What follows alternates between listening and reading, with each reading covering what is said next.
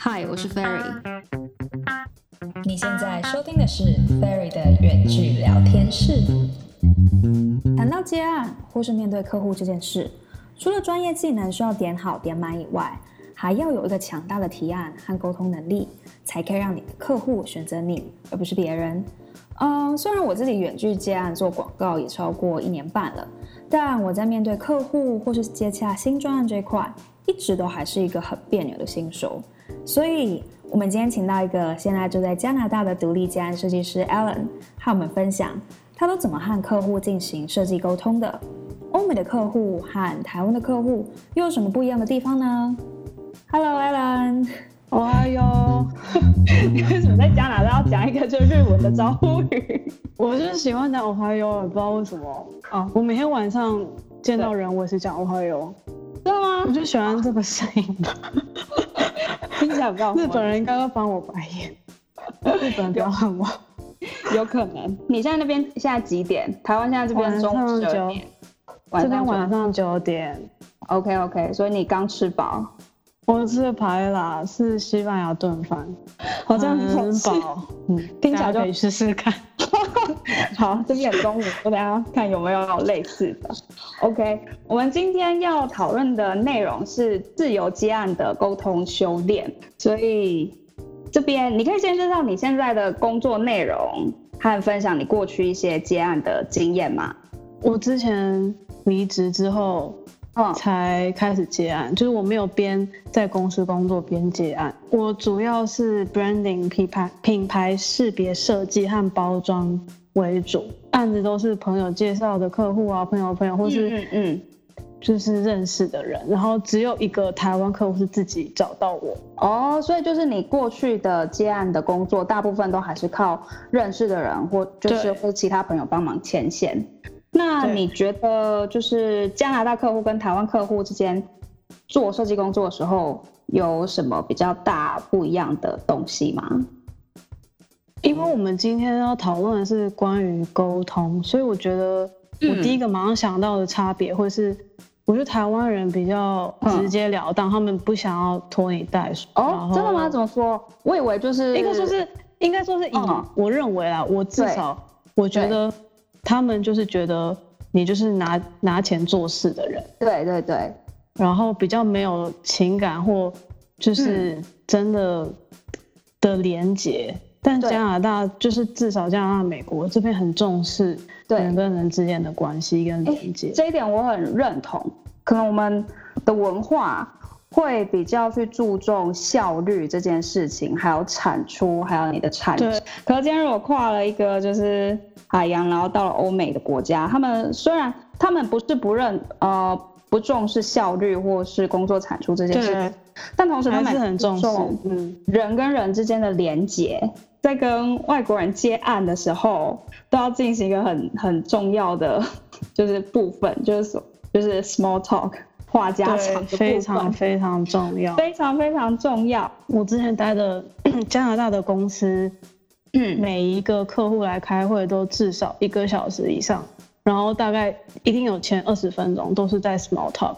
他就说：“你这周末在干嘛？对，你周末去了哪里？对，然后吃的餐厅。对对，就是会讲一些有的没的，我的小孩，我的家人。然后这些时间，我们公司其实都是算算时薪的。对，所以我当下听到那些客户在跟我们。”老板或跟我们聊天的时候，我都会心里就觉得很不可思议，觉得你知道，十几块美金，你在聊多的小孩跟这个周末去哪里烤肉，还要喝了哪一家呢？对，就是我都很想说，你们在聊天的时候，可不可以让我回去工作？就是我，就是我，就是非常典型的台湾人，觉得哦，就是做事。我之前就是我在上一份的公司里面，我就是做一个拍一个广告，然后这个广告导演是美国回来的 ABC，那他在进行就是 idea briefing 的时候，我们也是去那边开会嘛，一群人，然后。我今天就是很，我还列了就是我的开会重点，我速战速决想要知道他今天的故事大纲，还有人物呈现角色故事是怎么样子。那一进去就是，那第一个问题是，哎，你们好不好啊？周末去了哪里啊？周啊，下个周末准备去哪里？然后我当场就是 有一种被有点被愣住了，对，对然后他就这真的是一个很典型的，就是跨文化的 cultural shock。想到我当初进加拿大公司工作的时候，每个就是周周末结束，礼拜一上班的时候，我都觉得很很烦，因为我知道礼拜一天被问说你周末要做了什么。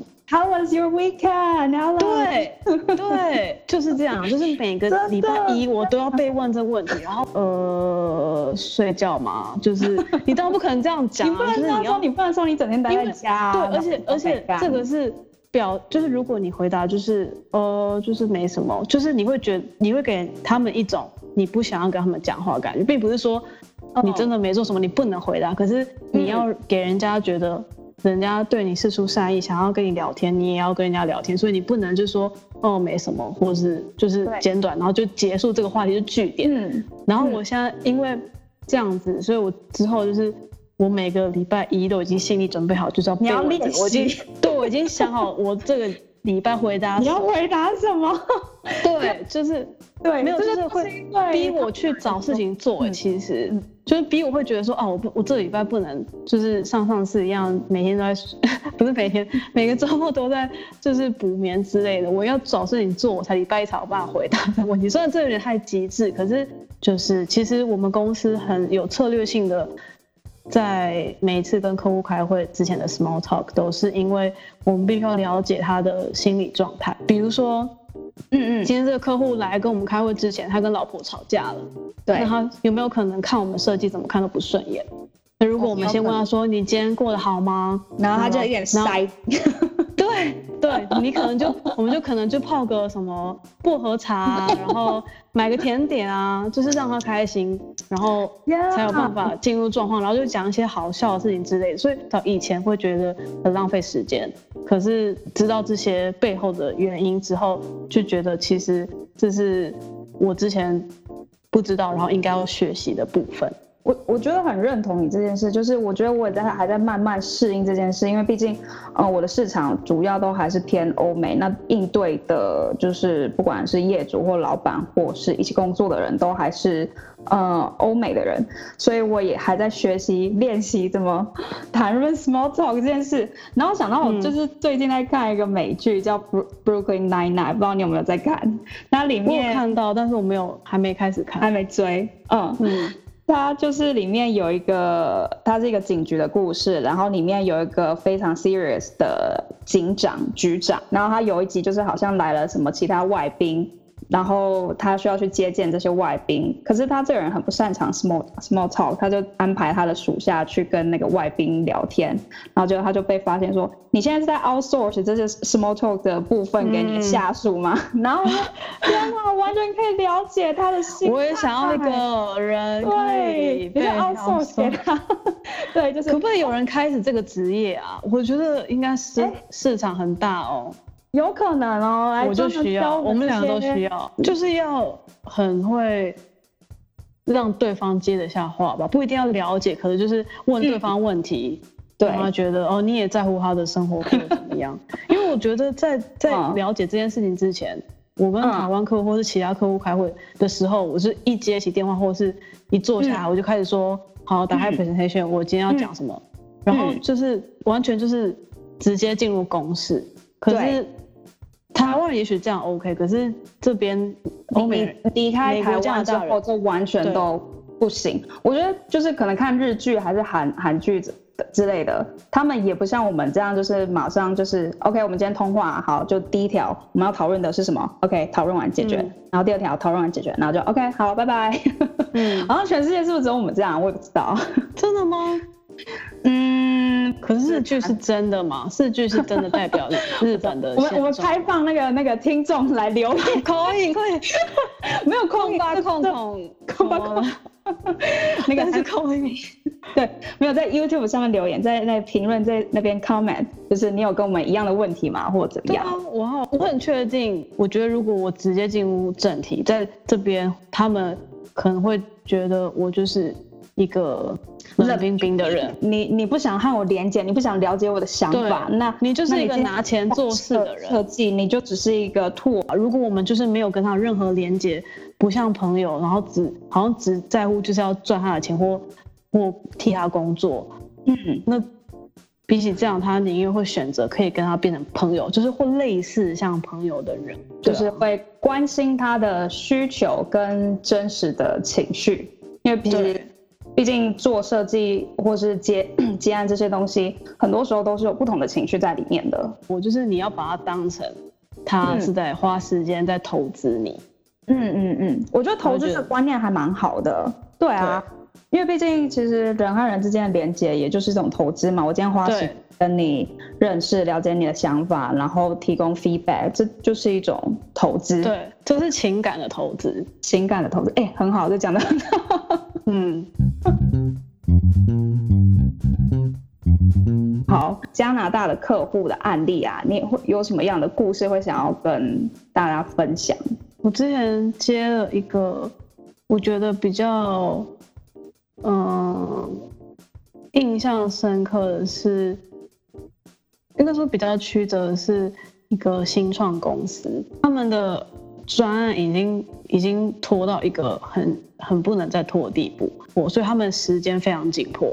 对。然后你知道设计师最讨厌这种时间很紧迫的东西。嗯嗯嗯。然后真的，他就是很，但是又很，他们又很。谨慎，所以妈赶快做出决定，所以他们一开始找我，然后跟我开会两次才决定要找我做，然后找我做之后，嗯、就是每一次好像我跟他们开会完很顺利，然后我觉得最，嗯、也不知道最，就是有一点讨厌，就是如果你的客户有一点点设计背景，然后他觉得他懂，对，然后他觉得他会做，然后我下次开会的时候，他就会说，那我做这个 logo 好不好？然后你当然不能这个刚刚这个客户面前说这是 shit。就是你要，你要就是，嗯、呃，我就我很为难，就是我当下真的，我跟跟这个开客户开会是我这辈子开过会最多为难的次数，因为你就会觉得到底要怎么委婉的拒绝或是否定他，你知道吗？对，我花很多时间教育这个客户，对，就是我在 present logo 的时候，我要先从字体的历史开始讲起。就不能说，哎、欸，这是 logo，就是 here go，自己拿去用之类的。我要先从说字体有分衬线跟无衬线，为什么我们选择无衬线？因为无衬线的字体背后意义是什么？然后它的它的使用，它的大部分使用是什么？比如说现代的，还是比较有一点手写的，还是比较经典的那种感觉？就是每一种字体有不同感觉，所以我才跟他们解释说，为什么我要用这个。然后你的产品是偏向男性化还是女性化的的产品？那是不是字体也要根据它来设计？对，所以这些东西我都要先从头开始教育他们，之后我才能 present 我的 logo。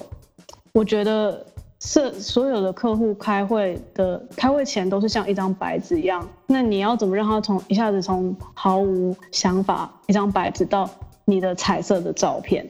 所以你要就是慢慢引导他，就像我讲的，就是要理性。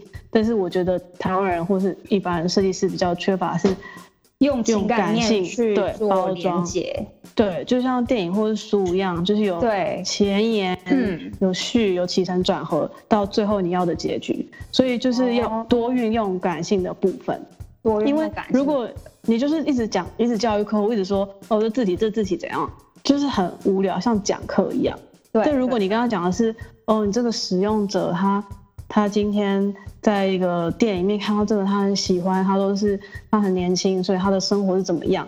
你让他就是有一个画面，嗯、具体的去想象，那他就是被带入一个故事里面，嗯、而不是用他的就是头就是理性的部分去看，说哦，这个角度我不喜欢这个。这个也，但并不是说你这样设计可以就是做不好，但是你要让 我觉得客户很容易就是会陷钻牛角尖，很多他们都会觉得说，可是我个人觉得黑色很不吉利或什么的，就是你不要让他有限时间陷入那种牛角尖，你要给他很多时间去想象，但这些东西颜色啊、角度或是线条都可以之后慢慢修改，设计师有的是时间可以去就是。Refine 那些 details，但是我觉得重要的是你要让客户一开始先看到大局。看来就是跟嗯、呃、加拿大的业主接洽一个案例，真的不是一件简单的 简单的工作。有刚好这个比较比较麻烦嘛？对。那你可以分享一下你台湾那个客户的案例吗？他是怎么找到你的啊？这个真的很离奇，对，就是我觉得是现在是不是可以下一个就是嗯那种。蓝色蜘蛛网的音乐，就像一张网，有点暴露我们的年龄。帮我加一下，我找一下，看有没有版权。是是是是这个名字没错吧？我没记错，蓝色。是啊是啊是啊，就是要二十五岁以下人，他们可能就不知道这是什么鬼东西啊。嗯，什么卡通之类的。对。好，你知道台湾客户怎么样？怎么样？台湾客户就是有一天我在 Facebook 接到一个讯息，然后你知道没有加你 Facebook 好友的人，你那个讯息不会直接显示，他会说有一个人想要传讯息给你这样。对对。然后点进去看之后，就是他就说：“嗨，你好，我从我我是谁谁谁，然后我想要找你做设计，然后我在哪边看到你，然后我想说这人是谁？他找到的方式是，他是台湾人，可是他住在国外。”嗯，然后就开始上网找各种做包装的设计公司，然后我们我之前的设计公司就是主要做包装为主东西，所以他可能看到相关的产品包装，然后就看，然后他点进去每一个职员，看到我，然后我的那个简历里面写来自台湾，哦，然后他就 找到，他就找 Alan 蔡这个名字。然后，因为我没有放任何网站跟 social media 嘛，所以他没办法找到我的网站或作品所以他就用 Facebook。他用 Facebook、Google Ellen 蔡，你知道有几百万个吗？对啊，太扯了吧！几百万个 Ellen 蔡在 Facebook 上面。啊，重点是我的 Facebook 的的 profile picture 是没有脸的，是背面。忘记你的 Facebook 就是一个背面的照片。可能我 Facebook 有公开我的经历，然后有台湾科技大学，然后有去比利时，嗯，实习过，主要可能就是。比对 发现符合那个我们公司的那个简历，然后就找到我，好神奇哦！对啊，我就觉得好，那我就要接，要接。那其实这也是代表你的那个设计的产出实力很强，所以他不管怎么样，他要跋山涉水找到你。所以你最后呃跟他沟通的过程有什么样比较特殊吗？还是就是像刚刚讲，为什么他的口气？也是花了蛮多时间在教育跟沟通，对，对，因为他们就是非常习惯台湾的设计师，对，一个 branding，一个套装多少钱，然后可是因为我在这边都是用时薪算，所以没有，如果他们要一直做一直做就没有底线，他们不能说我们要改改稿十八次，然后还要一还是一样这个价钱，所以你说台湾人。在做设计这件事情，好像比较习惯是用一个嗯，怎么说 package 嘛，就是对对这个东西，然后可能说我出一张图，然后它是几几几，对，然后就一个嗯 fixed price。可是你说对对，你的模式都是用时薪 hourly rate，对对对。那你这部分去怎么跟他沟通？就是他花很多时间，他一度就是说他们。可能没有办法做下去，因为他们刚这个他们的品牌刚开，所以他们觉得一开始可能入不敷出，然后不会想要花太多钱一下子砸在设计上，所以中间一度的时候呢，他们就说，应该说是他们就觉得说，可不可以算便宜一点或什么之类的，我就说，我我不介意你们去找别人做。就是我不是那种觉得说一定要死抓着案子不放，我觉得他们如果真的不能接受这个价钱或是这样子的工作方合作方式，我说你们可以找别人做，但是你们一定要让那设计师了解，因为我已经开始做那些 logo 什么的，所以我让跟他们说，你一定要让对下一个设计师知道我的设计理念是什么，嗯，才会确保你这个专是。是一气呵成的，对，一气呵成，就是有一个，嗯，有一个中围绕在一个精神，对，核心，对，核心。你即使这个客户不再是你的客户，可是我个人会觉得，我还是希望他们好做的成功，嗯，因为他们成功就是你的成功啊。你你可以以后放在你的 portfolio 上，我做曾经做过这个，虽然后面不是你接手，对对对，所以。我会觉得他们如果找边做，我会想要也带他们设计师，就是了解我的 process，确保就是设计品质什么的。嗯，我觉得你刚才讲到一个地方，就是我觉得，呃，客户的成功就是你的成功，我觉得这个很重要哎。对。然后我其实刚才也很认同你刚才讲的，因为像我是操作广告的，那操作广告里面跟设计师比较像的一块是，设计师在做设计产品的时候会有一个设计理念。那广告操作广告的时候，会比较重要的是那个 target audience 的分析，就是为什么我今天做这样，就是做这个 message，然后要针对这个市场，它背后也是有有一个故事跟逻辑在的。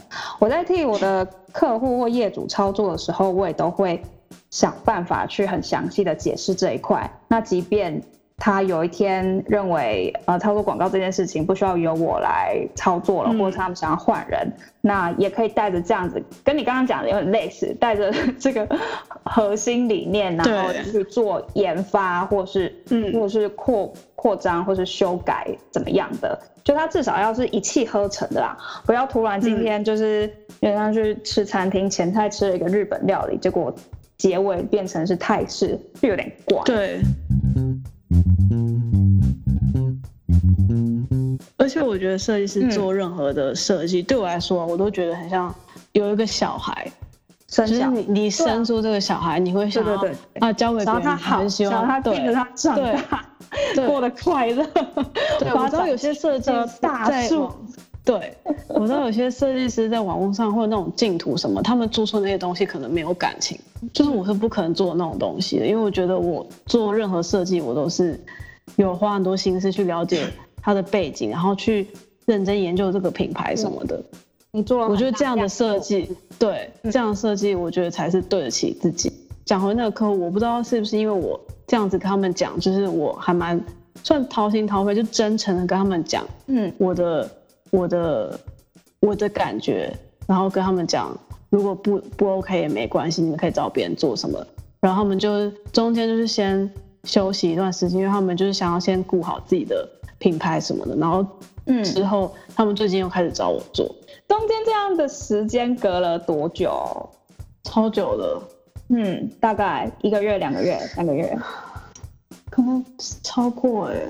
你说他第一次跟你接洽，然后请你就是设计一些内容，然后一直到他下一次再找你延续，就是就是下一个部分的设计产品，中间隔了半年。嗯，应该说是一开始找我，然后接下这案子的时候就花了蛮多时间，因为就是确认说。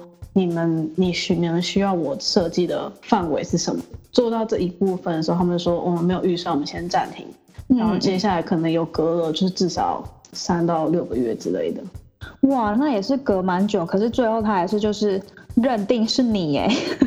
对，就是还好他们有回头是岸这样。回头是岸，所以代表是你从一开始做的就是沟通，还有就是做情感的连接，其实是真真的有到。对方的心里面的，他不是只把你当成一个就是 designer tool，他需要一个 logo，需要一个名片，所以他来找你。OK，你们付钱了事，然后赢货两訖就离开，没有，就是你从前面一直到后中间，一直到后续的 follow up，中间的这沟通过程都是一个就是成功的关键。刚刚没有讲到一点是在这三到六个月之间，我有 follow up，很重要，是因为。他们对于这个选择，他们可以是 either 选择你，或者是雇佣一个设计师或一个工作人员在他们公司里面，他们每天可以见到，他们可以监督他的工作。我们要选你，所以你要除了就是用其他沟通技巧，或者用你的设计能力，或者你工作才能展现你的价值之外，你要随时让业主或者客户感觉到你没有忘记他们啊，你还是在那边，然后你在等他们，或是你。愿意接他们工作，因为就是有时候，嗯、呃，做设计决定的人，并不会全部都跟你开会。那假设你今天跟用电话开会，跟一个一个男生开会，然后那个男生就是看了很喜欢。就是说，我很喜欢一些设计，我要选这个。然后回家之后，他给老婆看，说我今天得到一个很棒的设计，什么？老婆就说我不喜欢，就泼他冷水，因为他老他老婆没有看你的 presentation，他只直接看到 logo。那他们没有经历过你讲的那些背后动机跟理由跟故事。然后下个礼拜，嗯、如果你昨天都没有 follow，下礼拜他就跟你说我不要这个东西，嗯、然后你就会直接被丢到一个深渊里面，想说那怎么办？接下来我已经准备好用这个 logo 做其他东西，接下来的发展，那我今天开会是要怎么开会？嗯嗯嗯，就是你你你今天带着这个 logo 去开会，但他已经决定他不要了。所以如果中间你刚刚 follow up，然后他就说哦，我老婆有说这个这个 concern，我为什么不喜欢这样？那你还可以跟他试着挽救，然后跟他人说，那我这个动机是什么？你可不可以下次要不要请老婆一起来啊，或者什么？嗯、所以我觉得开。就是跟客户开会前很重要一件事情，要了解所有做决定的人，比如说是不是有股东，或者老板的老婆、老板的秘书、老板的经理，就是 final 的决定权。那所有人都要 get on board，对，才不会最后就是给你一个很很直接，就是我不要，就是因为你如果中间跟他们联络，你至少还可以听得到他们他们不要原因是什么。但如果你一个礼拜后之后，跟他开会的时候，他直接说他不要，他根本不记得他为什么不要了。对，就是很多时候我都觉得我不是在做设真的设计，虽然我现在认为这是设计工作的一部分，可是，比如说以大学的我来讲，我就会觉得，嗯，这不是设计。哎，你说你大学的时候你会认为这不是设计工作，就觉得设计就是设计，就是面对点。嗯，但是我觉得我工作之后体会到，其实。在电脑面前，面对电脑的部分的重要性可能百分之五十，剩下百分之五十，或是或者百分之六十。但是我觉得沟通面对人的部分，工作的时候其实是大概百分之五十或或四十，就是也很重要。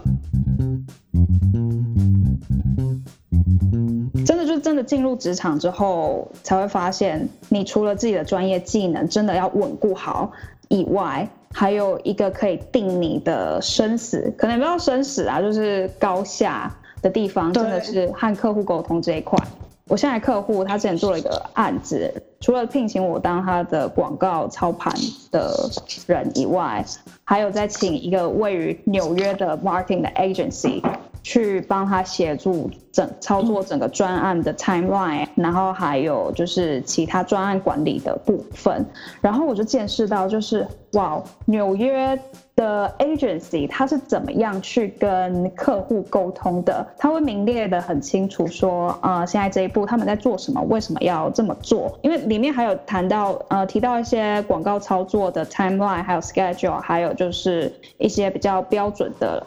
呃，流程跟程序，那对我一个就是已经在做广告的人，或是在做这一块的人，就觉得，哎，这不就是一个很标准的程序吗？你为什么还要再把它 提出，就重新说一遍？嗯、可是我后来就意识到，你懂的，我我当然懂，就是数位广告这一块，嗯、我当然觉得这很理所当然。可是我的客户不懂啊，所以他才要请就是这个 agency，然后再请我操盘做广告。所以你当然。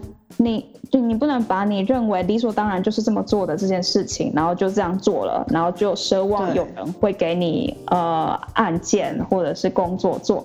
你必须把你现在正在做什么，你为什么这么做，你接下来要做什么，都讲的沟通的非常清楚，让你的客户去了解。所以除了就是你刚刚说的专业技能那一块，还有真的很大一部分都是呃赢在沟通这一块。对。我觉得第一，我觉得如果跟他跟客户常常就是有联系，不要觉得说哦，下次开会一个礼拜后，中间就是我们就彼此不要联络。中间这个时间，其实有些比较急的客户会觉得说你有在做吗？嗯嗯嗯。那他下次看到设计的时候，他会觉得说你才做这样吗？通常是台湾的客户，但如果你中间跟他就是说我做了什么。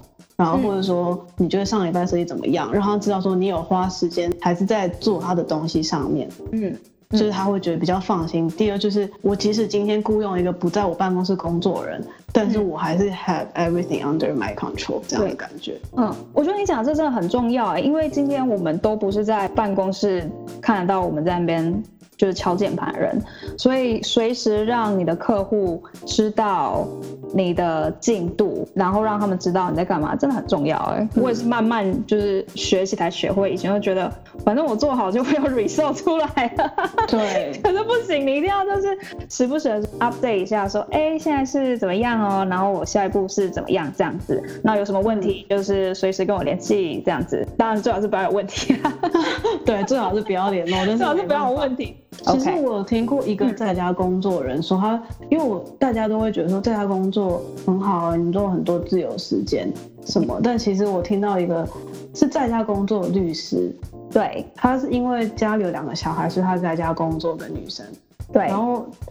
就是人家问他说，你这样工作很好哎、欸、什么的，他就会说其实更累，因为你会心理上你会 overcompensate，你不在公司，然后你要对。你要让老板觉得说我随时都在线上哦，你不会找不到我，我没有失联哦、嗯，因为你在家工作，你没有一个上班跟下班的分界，真的真的，你会尤其尤其如果你接跨国的案子。嗯，你就更没有就是所谓的工作或是下班的那个时间点，就是我时间点，呃，作息改变最大的是要跟中国跟台湾印刷印刷厂沟通的时候哦，因为设计师你要就是把一个案子做完，然后要进入印刷的阶段的时候，然后那些印刷厂就真的是朝九晚五。对，那如果你有东西要打电话给他们，或是请他们及时回复你，我是真的是。有一阵子时间，我都是可能四点之后才可以睡，因为我要看到他们回复我什么。天呐、啊，天呐、啊，你要及时处理，你要确认他那是。对，我知道印刷这种东西，它一印下去惨的就是就是无以回天，你要非常确认。而且重点是，如果你会觉得说，哦，我今天联络了，然后明天也会看到讯息，但是就过一天了，也就是一天过一天，嗯、等于是你，如果你照你的正常作息。不配合台湾或中国印刷厂的时间，嗯，你一天只能跟他们通一封 email，是非常没有效率。对，如果你待待到凌晨，然后他们有时间回复你的话，就是可以马上解决一件事情。我觉得这好像就是呃远距，然后远距到跨国一个的工作者都会面临的一个 的心理负担跟状况，就是随时都要保持一个沟通很畅通的状态。对，好。我们好像也聊了很多，就是你过去沟通的经验分享。那要不要来 summarize 一下？如果今天要就是给一个嗯准备要做这种自由接案的设计师或其他领域的人，就是提供三个沟通小技巧给。嗯，照顺序来讲的话，对，第一个步骤就是要先 small talk，建立这种情感的连接，让对方觉得你不是一个。只是一个陌生人，是像朋友一样。第二个的话，就是在不管是怎么样的工作，就是设计师做广告，或是我猜工程师，就是你不能嗯、呃、就把东西寄给客户说，就是要他接受什么的。你要用理性跟感性，重点是感性的故事去包装你的作品，或是你要客户接受的提案，然后让他觉得让他 focus 在大局上面。都不是小小的，嗯，就是比较琐碎的细节，才会加速你那个专案的，就是进行，然后比较顺利这样。最后的话就是开会结束一定要记得 follow up，开会结束一定要 follow up，或是专案结束了，至少我觉得设计师会就是要知道他们拿到名片了，喜欢吗？或者是他们看到成品了，印出来了，他们满不满意？让他们知道说你很负责任，让他们知道就是我不是一个。付完钱就跑的人，你后续怎么样，我都还是很关心你的，所以下一次继续来来找我吧，回到我的怀抱吧。没错，OK，好诶，真的是很受用的沟通小技巧。好，那我们今天的 Podcast 分享就到这里。那我们谢谢在远在加拿大的独立家安设计师 Alan 的分享，我们下次见。OK，拜拜。